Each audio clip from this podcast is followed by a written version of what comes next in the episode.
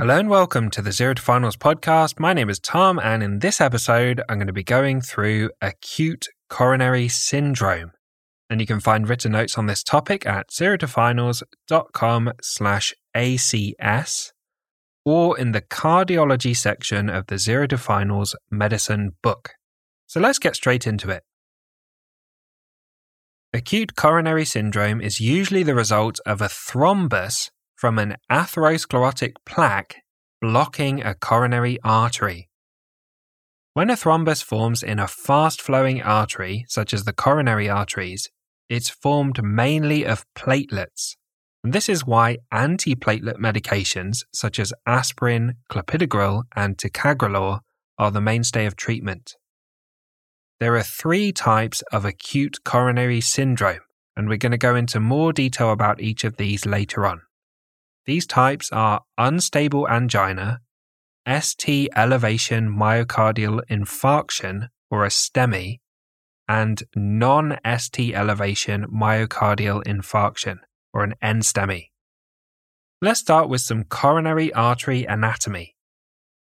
Two coronary arteries branch from the root of the aorta, the right coronary artery and the left coronary artery. The right coronary artery curves around the side of the heart and under the heart, and it supplies the right atrium, right ventricle, the inferior aspect of the left ventricle, and the posterior septal area. The left coronary artery becomes the circumflex artery and the left anterior descending. The circumflex artery curves around the top of the heart, the left side and the back, and it supplies the left atrium and the posterior aspect of the left ventricle. The left anterior descending artery travels down the middle of the heart, and it supplies the anterior aspect of the left ventricle and the anterior aspect of the septum of the heart. Let's talk about the presentation. Acute coronary syndrome typically presents with central constricting chest pain. The chest pain is often associated with pain radiating to the jaw or the arms, nausea and vomiting, sweating and clamminess, a feeling of impending doom, shortness of breath, and potentially palpitations. Symptoms should continue at rest for more than fifteen minutes.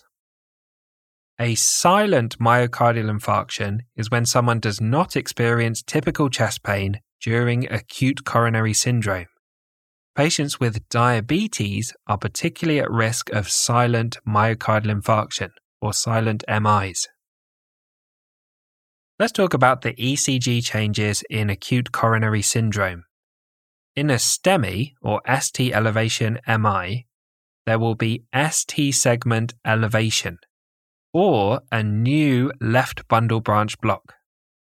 In an N STEMI, there may be S T segment depression or T wave inversion. Pathological Q waves suggest a deep infarction involving the full thickness of the heart muscle, and this is described as transmural when it goes through the full thickness of the heart muscle. And typically, pathological Q waves appear six or more hours after the onset of symptoms. The E C G leads that are affected depend on which artery and area of the heart are affected. When the left coronary artery is affected, this affects the anterolateral area of the heart, and there will be changes in leads one, A V L, and V three to V six. When the left anterior descending artery is affected, this affects the anterior aspect of the heart, and there will be changes in V one to V four.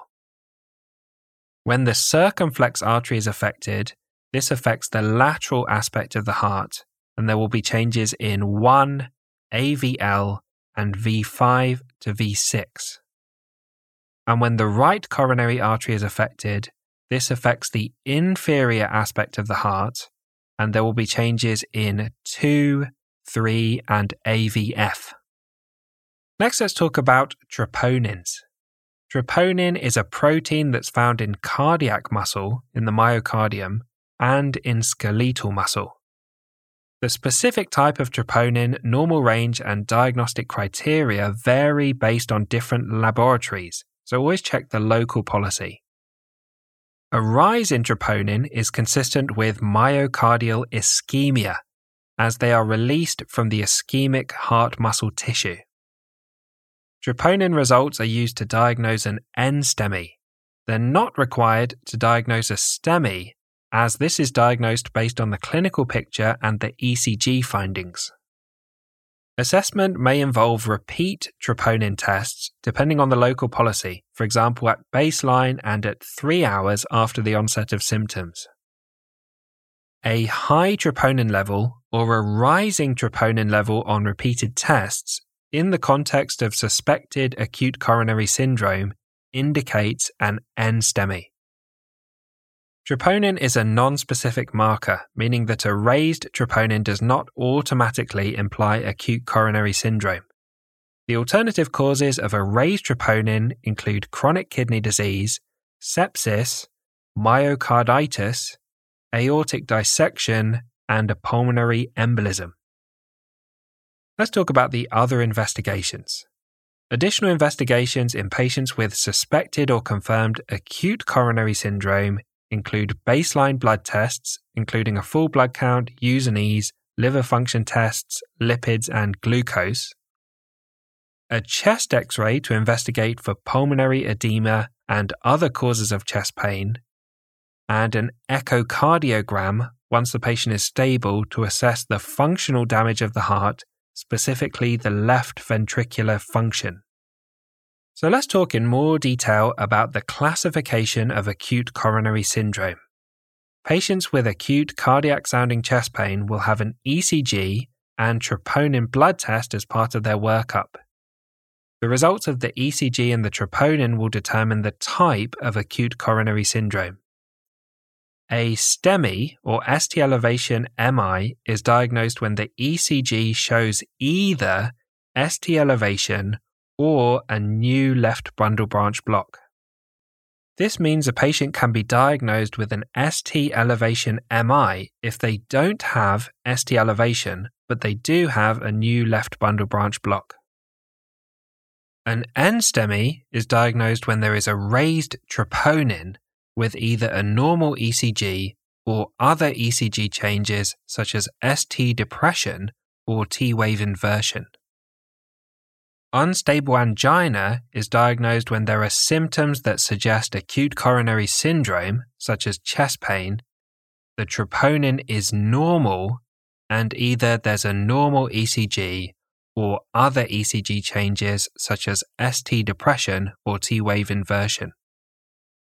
Therefore, when a patient is presenting with chest pain and the troponin and E C G are normal, the diagnosis is either unstable angina or another cause, such as musculoskeletal chest pain.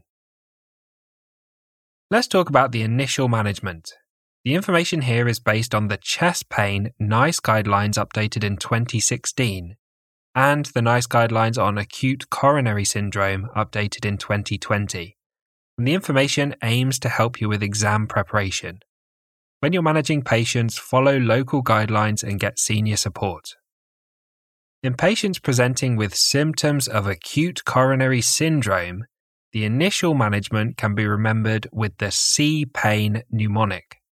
C for call an ambulance, P for perform an E C G, A for aspirin three hundred milligrams, I for intravenous morphine for pain if required, with an antiemetic, for example metoclopramide, and N for nitrate with sublingual glycerol trinitrate or G T N. When the patient is pain-free, but the chest pain occurred within the past seventy-two hours, they need to be referred to the hospital for same-day assessment, usually to be seen by the medical team on the ambulatory care unit, depending on the local pathways. They may require emergency admission if there are E C G changes or complications such as heart failure. Let's talk about the management of an S T elevation M I. Patients with a STEMI presenting within twelve hours of onset should be discussed urgently with the local cardiac centre for either percutaneous coronary intervention, or P C I, if available within two hours of the presentation, or thrombolysis, if P C I is not available within two hours. The cardiac centre will advise about medications to be given in preparation for percutaneous coronary intervention, such as aspirin and prasugrel.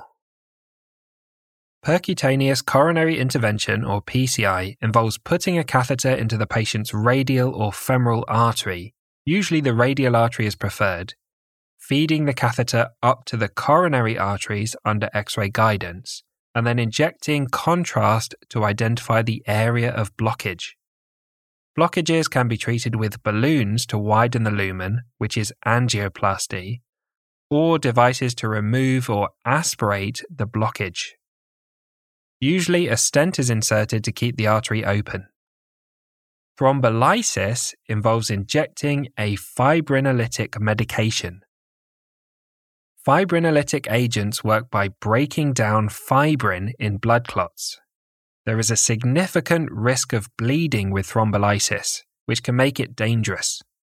Some examples of thrombolytic agents are streptokinase, alteplase, and tenecteplase. Let's talk about the management of a non-S T elevation M I, or an N STEMI. The medical management of an N STEMI can be remembered with the Batman mnemonic. B is for base the decision about angiography and P C I on the GRACE score, which we'll talk about in more detail shortly. A is for aspirin three hundred milligrams stat dose. T is for ticagrelor one hundred eighty milligrams stat dose.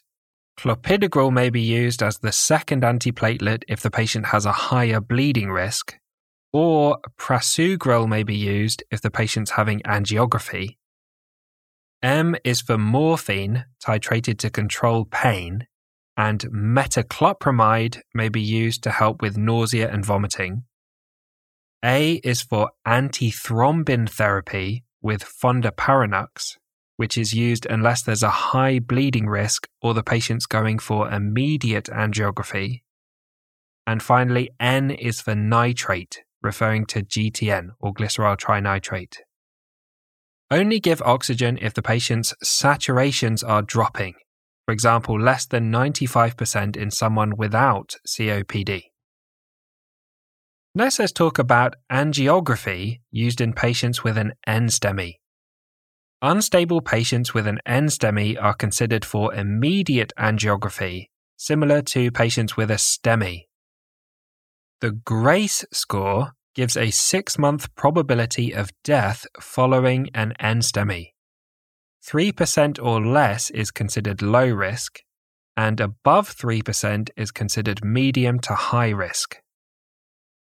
Patients at medium or high risk are considered for early angiography with percutaneous coronary intervention within seventy-two hours of the presentation. Next, let's talk about ongoing management. After the initial management, patients require an echocardiogram once they're stable to assess the functional damage to the heart, specifically the left ventricular function, cardiac rehabilitation, and secondary prevention. Medications for secondary prevention after a myocardial infarction can be remembered with the six A's mnemonic.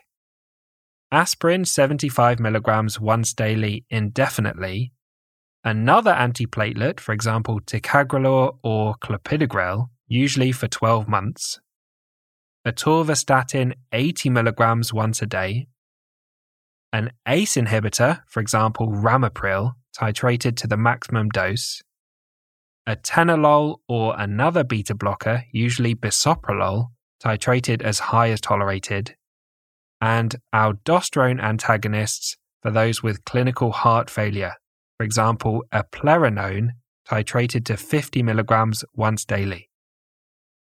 Dual antiplatelet therapy, for example with aspirin and ticagrelor, will vary following percutaneous coronary intervention procedures, depending on the type of stent that was inserted.